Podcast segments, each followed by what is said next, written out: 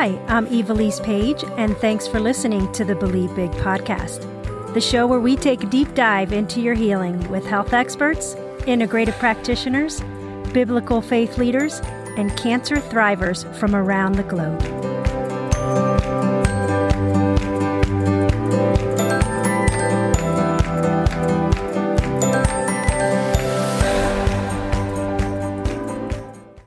Welcome to today's episode on the Believe Big podcast. My name is Ivelisse Page, and it's an honor to spend this time with you.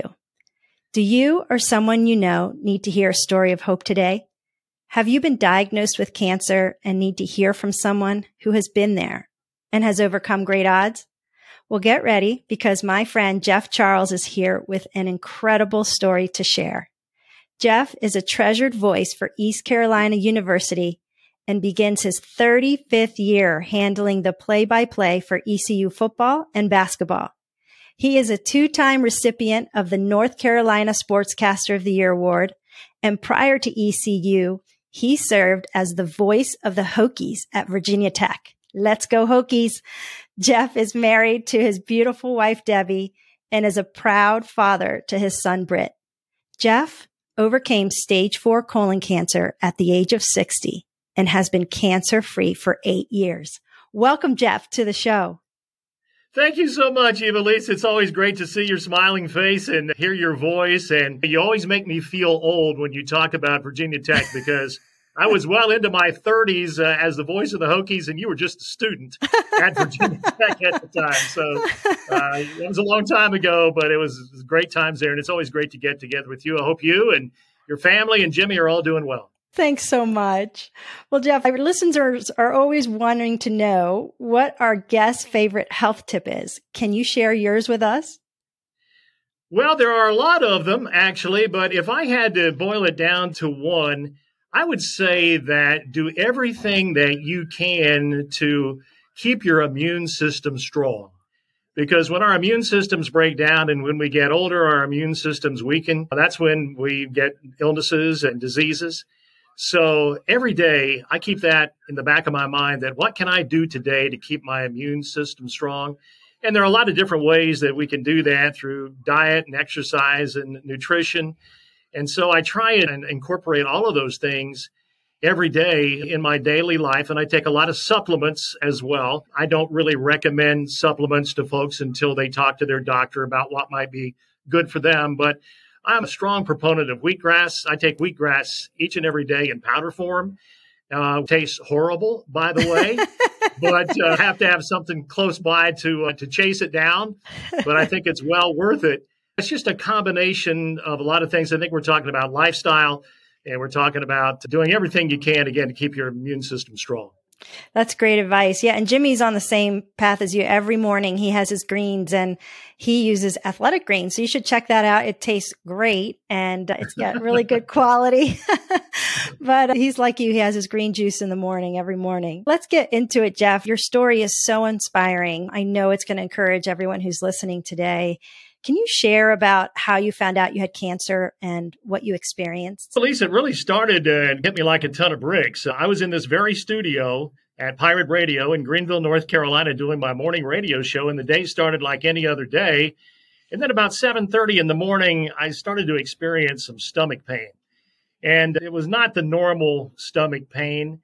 And I work out just about every day. I brought my bag to work out after the show and I just did not feel like I could go to the gym. So I went home, and my wife was home at the time. And I told her I just was not feeling well at all. And uh, the stomach pain at that time just continued to increase. And I actually thought I was still getting the flu at that point. And I was like, I've never had this happen before. So I said, There's something drastically wrong here. And she said, Get up and we'll take you out to the hospital, the emergency room, which is only about 10 minutes from our house. And I was in so much pain at that point that I absolutely could not get off the couch.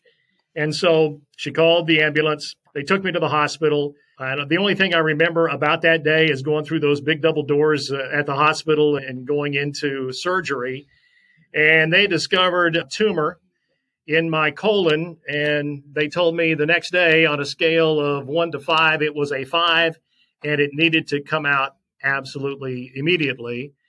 That first day in the hospital was like a blur. The next thing I know, basically, I woke up the next day and they had performed the surgery. The cancer word came into the conversation with the doctor, which I wasn't prepared for. That's how it all started. I'll give you the Cliff Notes version here because it is a long story. But uh, after that first surgery, I had two more surgeries after that. So I ended up having three surgeries in nine days. Like you hear from a lot of folks who go into the hospital, I developed a really bad infection in the hospital. And it was to the point where the cancer was bad enough, but the infection was even worse. And so on the night of December the 12th, 2012, which has now been almost 10 years ago, they told my wife in the middle of the night that I wasn't going to make it. It was because of the infection. My body had totally gotten infected. I started vomiting all over. And all the stitches and sutures and clamps and everything else that really keeping my stomach together all burst open. And my intestines had filled with this infection. So it was not good. They had to performed the surgery in the middle of the night and it was touch and go. Thank the Lord that I got through that. And then I went into intensive care for 10 days. And finally, I was released from the hospital. I was hoping to get home for Christmas. But with the way insurance works, uh, sometimes things get delayed. So I actually didn't get home until December 26th. I was in the hospital for 23 days and really had not eaten much at all. And I finally got home very weak and I looked in the mirror. I had lost 50 pounds in 23 days. Wow. And I didn't even look like myself, obviously. So that was the first of the journey. I can't even imagine, but you know, what a gift for your wife for Christmas that you came home. And that must have been just incredibly scary and difficult for her and your family. So what happened from there? From there, an oncologist came into my room right toward the end of my first day and they want to rush you right into chemotherapy. It was like two weeks that I went into chemotherapy. At that point, I just did not know what had hit me. And what do you do? You just do what the doctor tells you to do. So, mid January, I started chemotherapy and I had chemo for six months. And it was pretty much the normal routine. I would go in and uh, I'd have a session every two weeks, and then I had the infusion pump on for three days after that. I was fortunate that I got through the chemo pretty well. I never got sick. I never lost my hair, but it does take a toll on you physically. The fatigue factor is a big one. I got through the six months, went back, everything was good. Uh, had another scan, everything was clean. At that point, or like nine months later, I naively thought that I had beaten cancer. Mm and I was, quote, in remission. I'm going back doing my normal daily tasks and life's good. I'm feeling good. Well, I have another scan. And then 21 months later, they tell me that I have two tumors in my right lung and one in my left lung. The colon cancer had metastasized to my lungs. Oftentimes, when you go to the doctor and you don't hear anything back from them, sometimes no news is good news.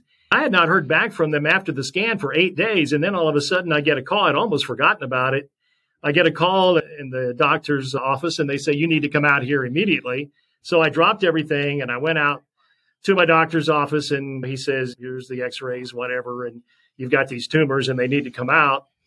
And so I had been almost, I guess, two years with this oncologist. He had known from day one what I had been through. And I just asked him, I said, Where am I in this journey? And he basically just shrugged his shoulders and said, You're just going to continue to get more tumors. Wow. And that's really not what I wanted to hear. Yeah. And so the light bulb went on in my head at that point, And I said, This isn't working. So I got on the internet, and I guess by dumb luck, I found Believe Big. And when I got home from that doctor's appointment, I called you, and I was fortunate to get you on the phone, and we talked for a few minutes. And you said, You need to get out to the Namaste Health Center in Durango, Colorado. So I hung up from that conversation and I called out there immediately and I started the dialogue with the folks out there who are wonderful, by the way. I went ahead and had the surgeries. I had them two weeks apart. I had uh, the surgery in my right lung for the two tumors, and then I took two weeks off, went back, had the surgery for my left lung. And the tumor in my left lung actually was larger and in a spot that was tough to get to more than what they thought. And so I ended up having half of my left lung taken out in that surgery. And I was determined to get out to uh, Namaste as soon as I could. I recouped for a couple of weeks after that last surgery, and then I got on the airplane and I went out to Durango. You've shared so much, and I want to take a step back for a moment because you said something very powerful. It's sometimes we hear when there's no news, it's good news. And after a scan, people feel like I'm done. I rang the bell and I'm ready to go. That's something that we're hoping to change here at Believe Big is to inform people that's just the beginning. That's when you have to double down and say, okay, this is the best opportunity for me to restore, to reset, to recharge my body back and to keep it strong.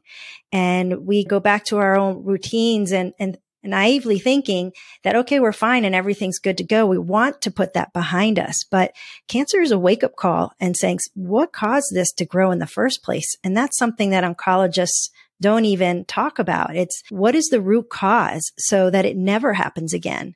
And I just recently had a conversation with Dr. Connealy from California, who's one of our top integrative practitioners.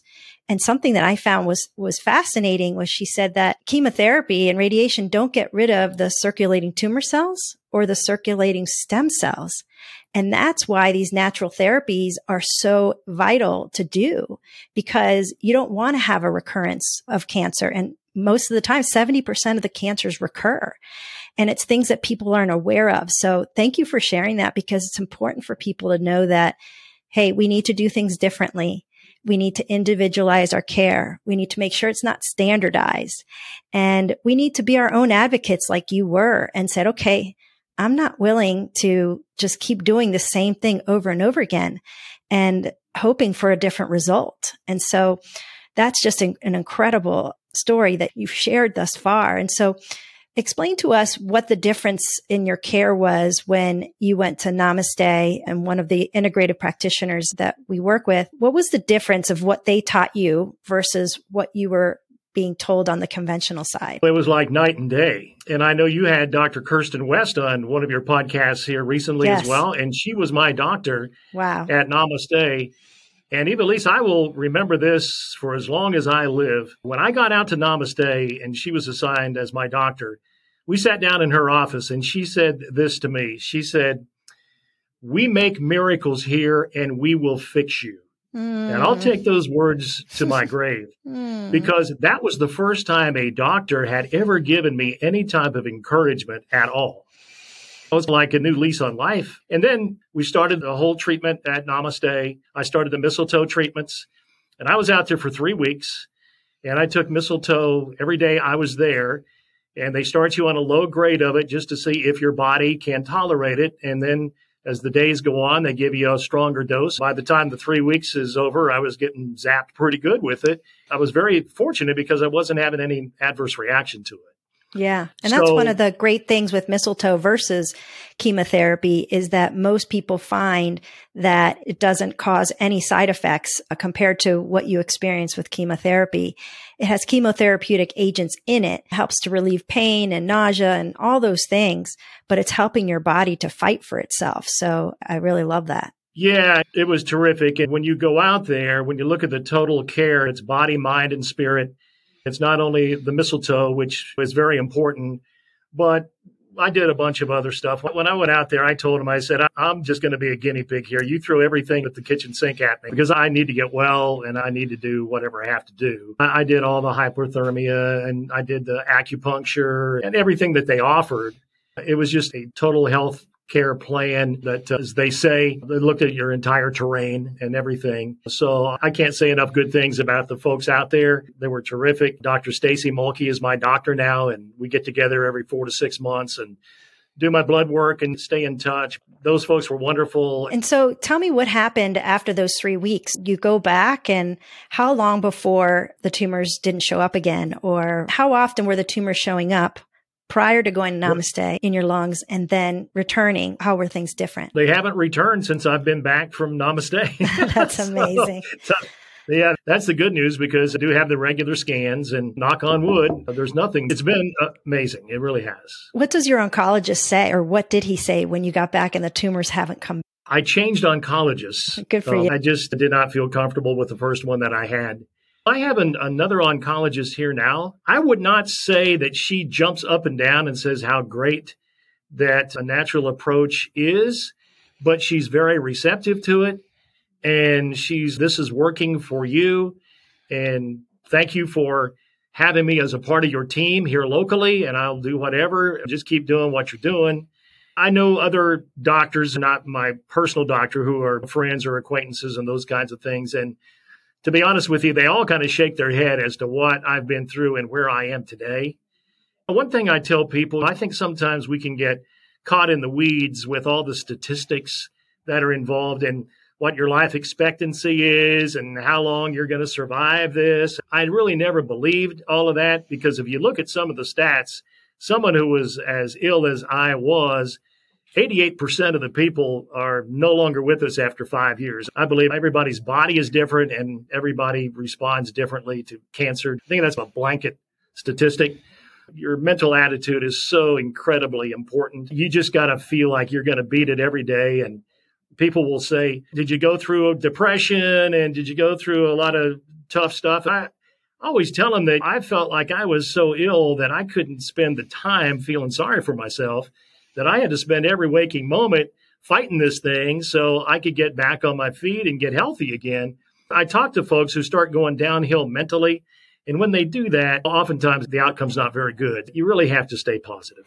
I completely agree. It's more than just the physical, it's the emotional and the spiritual side that really helps your body to heal and takes your body from fight or flight to rest and repair. And you really did that. I also wanted to point out something that you shared that is so vital that sometimes again, people think, okay, I'm, I've been free of cancer for two years, three years, four years and you're now eight years NED, no evidence of disease and you are still getting your follow up care and your blood work. And that is so vital. Sometimes people again want to put that chapter behind them.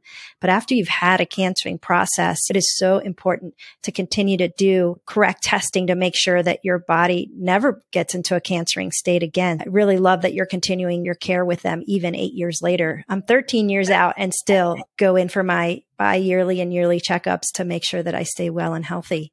Did you have the support of your family and friends when you veered off the conventional path? Yes, I think uh, the biggest thing was people just didn't understand it. So you would say, I'm trying this alternative approach and I'm doing mistletoe.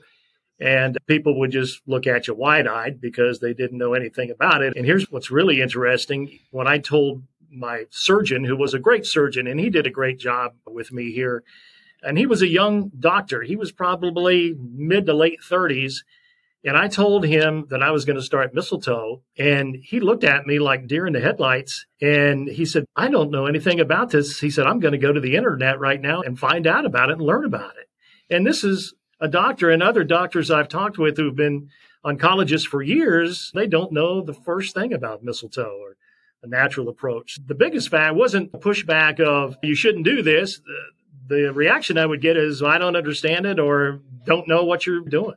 Yeah. Did you work during your treatments? And if so, how did you handle the demands of your job while battling cancer? As a sportscaster, you're required to travel and go broadcast games. And so when I was really ill, I did not go on the road, but I was broadcasting home games. And I joke about this. I was broadcasting basketball games with an infusion pump underneath my coat pocket. I continued to do that. I tried to keep as regular of a routine as I could. Now, that wasn't always possible. That was a challenge. I got to the point where I was feeling better. I went out to Utah and broadcast a basketball game that East Carolina played, and I was not in very good shape, but I was fortunate that the East Carolina people allowed my wife to travel with me to that trip. And so she was able to go with me on trips when, you know, I needed some help with stuff. I tried to do the best I could. There are some days, though, you're physically wiped out with the fatigue from the chemotherapy that it's tough to do. You know, it's tough to do work related kind of things. Because you love what you do so much, I bet it actually helped you heal to be around the people that you cared about and the joy that you have being a broadcaster. I'm sure that they gave you continued purpose in what you were doing. So I'm sure that it also helped you outside of many jobs people have that they do it just for a job. You do it because it's a passion. You're right. And doing what I do, Ivelisse, I always say it's not really that important, but it is visible. Being here as long as I have been here, you touch a lot of people. So I'm still amazed. We've got shoeboxes full of get well cards and letters and all those kinds of things from people that you don't even know who they are, but they've listened to you or, or watched you or whatever for a long time. I had incredible support from what we call here the Pirate Nation, pirate fans and people in the community. They were just wonderful, and we'll always be grateful for that. Recently, you came and spoke at one of our dinners years ago, and it was just such an incredible story and night. And you shared with me prior to us coming on today that you had someone who shared with you a story. They had that picture of you on our stage and they wanted you to sign it. Do you mind sharing a piece of that letter? Because I think it's really important for individuals to know that every story matters. Every person that you speak to is encouraged to know that someone is on the other side of this keep fighting, keep working towards your healing, keep believing big, keep realizing that nothing's impossible with God and seek out people who are on the other side that can give you that hope, encouragement that you need. And you are one of those individuals. So would you mind sharing a piece of that letter that you recently received? Thank you, Ivelisse. I appreciate the opportunity to do this. It's ironic that we're visiting today and I got this letter yesterday wow. from a gentleman. His name is Scott. He is from Louisville, North Carolina. ECU graduate. He's a Pirate football fan. And I'll just read you a couple paragraphs. He wrote a terrific letter here. He just started out by saying, I know of your situation, but I didn't know many details. I knew you had a serious bout with cancer. During the days that I underwent chemotherapy, surgery, scans, and doctor visits, I looked in a lot of places for comfort and hope. And one of those places was your speech at the Believe Big event, which I found on YouTube. I watched it at the kitchen table with my worried elderly parents, and I'm sure I watched it at least a hundred times on my own during my journey. What a comfort this was. Whenever my mind would drift to negative places, I would pull up your speech and watch it. Honestly, I think I can almost recite the whole thing at this point. And then he goes on to say, Your story rang so true for me and really did sustain me on many days. I'm so glad that you're doing well as I know somewhat the road you have traveled. Thank you for what you shared at Believe Big. Also, by my rough calculations, your 100th birthday is about 30 years away.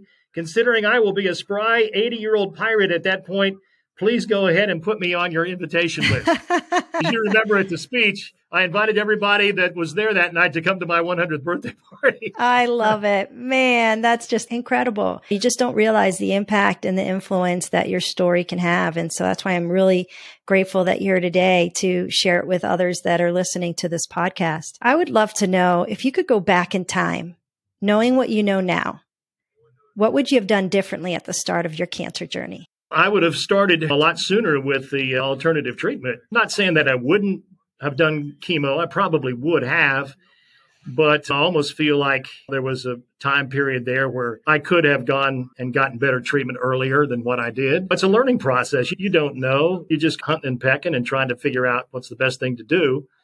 I would probably have done that earlier than what I did. When you're faced with with your back against the wall, then you have to make those decisions. Absolutely. One last question here. Now that you are years out from your cancer journey, what advice or encouragement can you share with someone that's listening today that's in the middle of their cancer journey? The best thing I can say is keep a positive attitude and just don't ever give up. Jim Valvano, the former North Carolina State basketball coach, coined that phrase don't give up, don't ever give up. And I think that is so important because the mental part of this is a really a key part when you're battling cancer. And, and also, I think with your family, uh, especially and your friends, lean on them. I had wonderful support and do your own research. I think we all grew up in this society, at least, where the doctor was the, the God Almighty figure. Sometimes they might not know everything and you might you might want to look into different things yourself and that's the wonderful thing about the internet today is so much information out there that we can all learn and so do your own research and talk to different people and get different opinions and don't necessarily just follow one path and think that's the only path you can go. That's great advice. And so, Jeff, thank you again for being with us today. Thank you for all that you have done and shared over the years. And uh, we look forward to celebrating that 100th birthday with you. I want to be on the invite list too. You're going to be on there for sure. And thank you, Ivelisse. That phone call that I made to you that day, that was only a five minute conversation, changed my life because I don't know if I would be sitting here today and doing this interview with you if you wouldn't have suggested going out to Namaste and doing the, the natural treatment and getting mistletoe. You've been a big factor in this journey that's put me on this path now to, to where I'm healthy again. And I can never thank you enough for that. And thank you for everything you're doing. What you're doing with Believe Big is absolutely remarkable. And I just wish you the best and your family the best. Thank you, Jeff. You're going to make me cry. I appreciate you and your kind words of encouragement. And thank you all for listening today. And please make sure to share this with someone that needs some encouragement.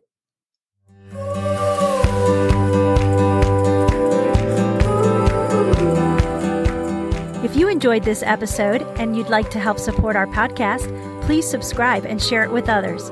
Be sure to visit believebig.org to access the show notes and discover our bonus content. Thanks again and keep believing big.